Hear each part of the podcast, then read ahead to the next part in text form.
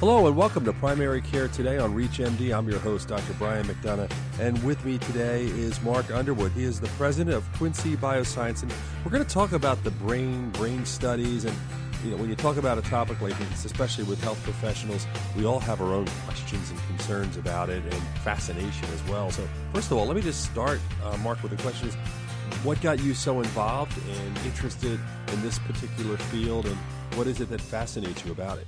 Well, I think the brain's the most fascinating part of the universe. I became interested in studying neurochemistry in college, which is now, over 20 years ago.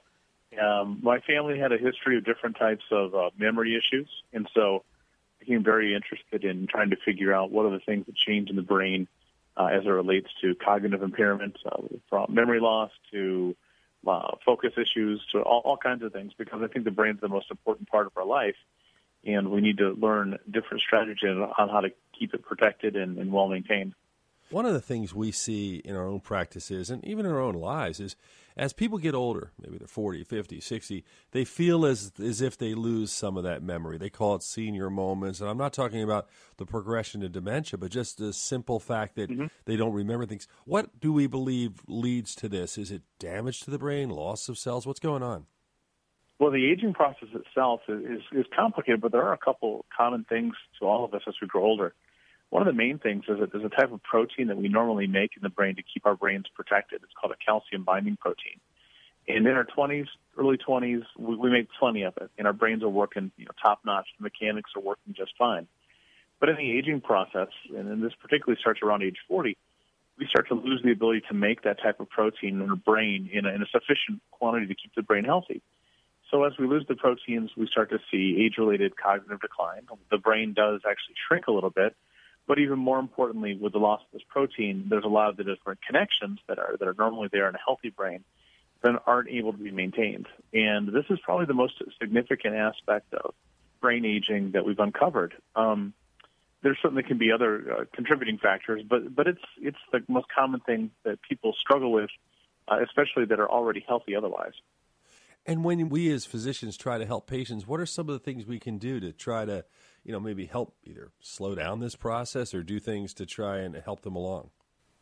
Well, the key that we've come to understand is we've worked with a supplement that helps to replace that protein. It's actually a discovery we made in jellyfish.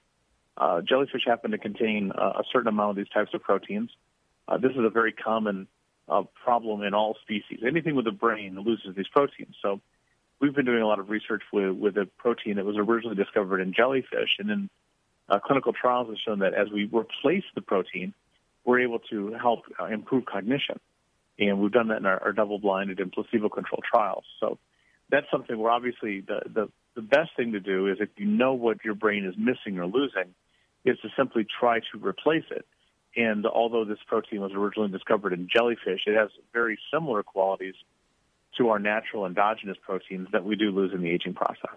Now, your background is as a neuroscience researcher, and you were actually co-founder and president of Quincy out in Madison, Wisconsin, and you deal with all sorts of areas with the brain, but you definitely seem to be focused on the calcium-binding protein and that role, I would think. That's probably the key thing that you deal with, right?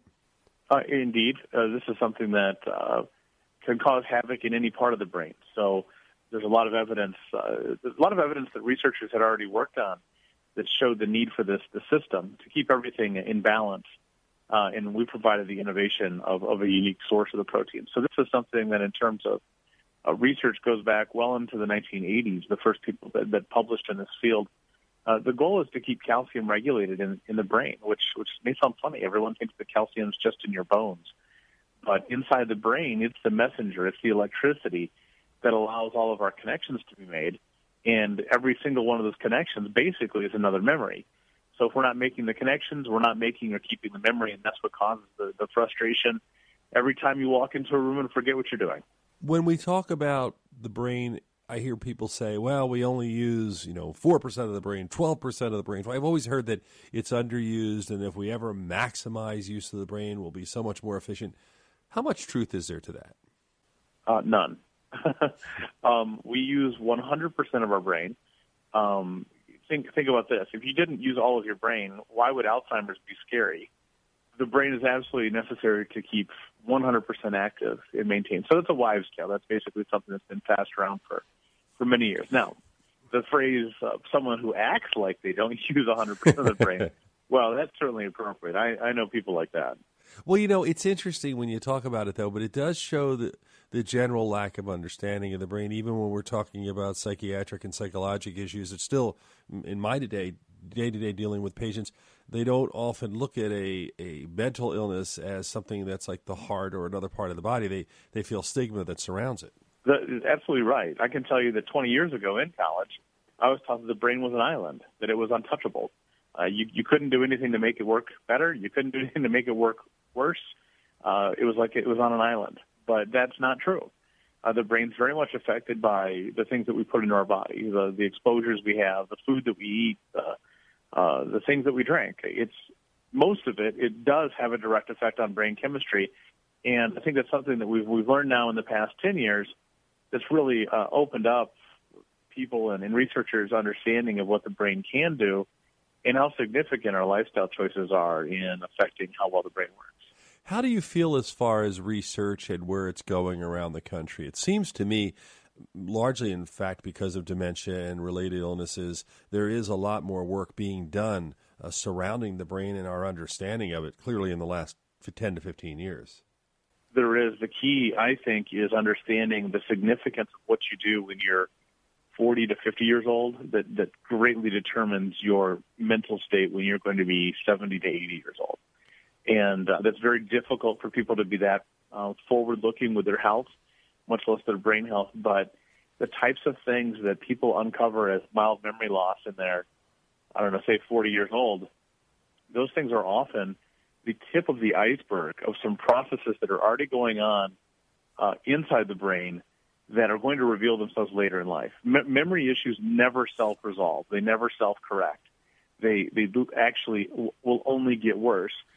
In terms of how fast memory declines in the aging process, that's certainly different from one person to the next. But you need to address the memory issues you have when you're 40, 45, or 50, because I guarantee that will set the course for how you deal or what your capacity is when you're 60, 70, or 80. If you're just tuning in, you're listening to Primary Care Today on ReachMD. I'm Dr. Brian McDonough, your host, and today I'm speaking with Mark Underwood. Fascinating conversation about the brain. And when we talk again about interacting and trying to find things out, if you're in your 40s and 50s, is it okay to say, gee, I don't remember names like I used to or as quick, or I'm looking for certain words, as opposed to, let's say, where did I leave the keys? I didn't even know I had keys. You know, that kind of a thing. Is this a slippery slope progression, or can people just have normal kind of gaps that occur? Well, you will have those gaps. I think the key is when you reflect upon how well your brain worked 5 or 10 years ago, if you see a decline, because not everyone, even at age 20, not everyone has perfect memory. But if you're starting to see a decline or an increased frustration with losing your car keys or forgetting basic facts that you should retain, that's when you should really address some different things with your health to try to help protect and preserve the brain. So there's lifestyle changes, which include diet and exercise, which are actually very beneficial for the brain. It can include brain training exercises, things that might be online. It could be, doing a myriad of things to stay on top of your game as long as you can.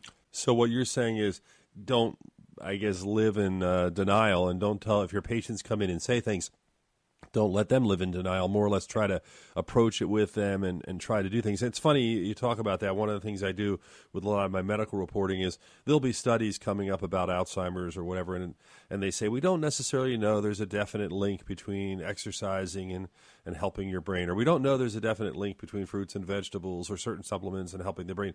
But the way you have to look at it is, well, you may not get that 100% proof, but we do know that many of these things are good for our heart, other parts of our body as well. So why not join in and figure it could help the brain and be positive in those respects? Well, absolutely. And then I can tell you that there's a lot of evidence that says, like you mentioned, managing your diet and exercising is exactly tied to age-related memory decline. Now, just because it's not tied to a disease, trust me, you do not want to wait till you have Alzheimer's to try to do something about it. Alzheimer's is a debilitating disease in which brain cells are destroyed. And by the time you're diagnosed with Alzheimer's, you've lost a good amount of the brain cells that you once had. You're not going to get them back. There's not a pill that you're going to swallow that is going to ever fix or replace what you've lost. What you need to do is protect them as soon as you can. You need to go in there and make the steps so they don't die in the first place, which is why intervention, like I keep talking about age 40, is so critical. I'll give you an example. Sugar, excessive sugar in the diet is terribly inflammatory to the brain. And over the course of time, there's a huge comorbidity between Alzheimer's disease and diabetes because the lack of sugar's control in the body causes great amounts of inflammation, which ultimately causes memory loss. Well, we know that's very definitive, the crossover and the comorbidity. But the thing is, you can't wait till you're 75 years old, diagnosed with diabetes and Alzheimer's, and suddenly change your diet and affect everything to be corrected. What you need to do is you need to take charge of that when you're 40 and be disciplined in how much sugar you intake so that you develop neither of those circumstances. It's completely preventable. It's very hard to be that forward-looking. I understand that that's talked about a lot of discipline, but there is plenty of evidence that demonstrates that the reduction of sugar in the diet reduces inflammation in the brain and will actually improve memory. So that's something that everyone who's listening today can go home and just simply do. They don't have to wait for some miracle invention. That's something they can do about their health today. And I think that's a very important point. I know in some of the literature that I've read of yours, we talk about brain and memory, but also the other thing is the inability to focus, pay attention, stay on task. Those things are also very important. What about the role of stress and its impact on the brain? Well, certain stress, we're going to have stress in life. So what's hard to prescribe is a lifelong vacation of no stress. That would fix it. However, that's not very practical. So you need to learn how to deal with stress you have in life. We recommend taking, basically moments during the day where you can relax and get away from stress, sort of call them mini vacations. You're not really going anywhere, but your mind is going somewhere else to rest and relax. And if you can reduce that stress, you're going to help the brain work better. To complement that, a good night's rest is actually one of the best things that you can do for your brain's health. People that are deeper sleepers can have up to 10 times better memory of people that are sleep deprived. So you want to make sure that you're able to get 7 to 8 hours of sleep every night in good deep sleep. That's a very fundamental thing. So stress, you obviously want to put good stress in your life as much as possible. Have fun. Spend time with friends and family. That's a good thing for your health. And if you're under chronic stress, do whatever you can to remove yourself from those circumstances. Another thing that you're a big proponent of, I think, and again, reading your literature, is water, that we just don't drink enough water and we should. It's true.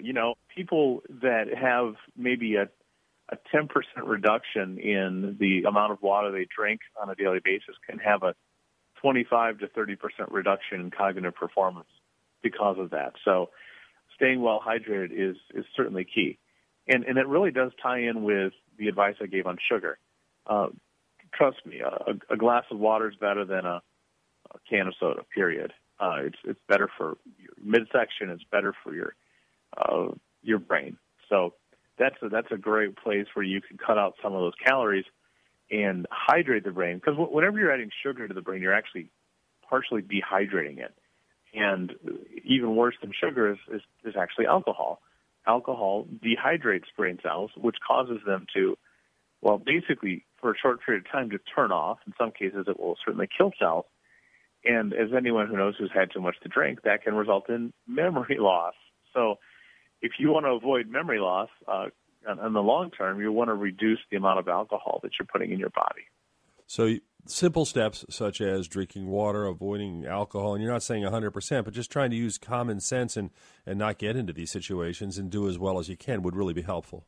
If you really want to have a better memory and strive for that, you go home and you jot these things down and you start using them and practice them in your life.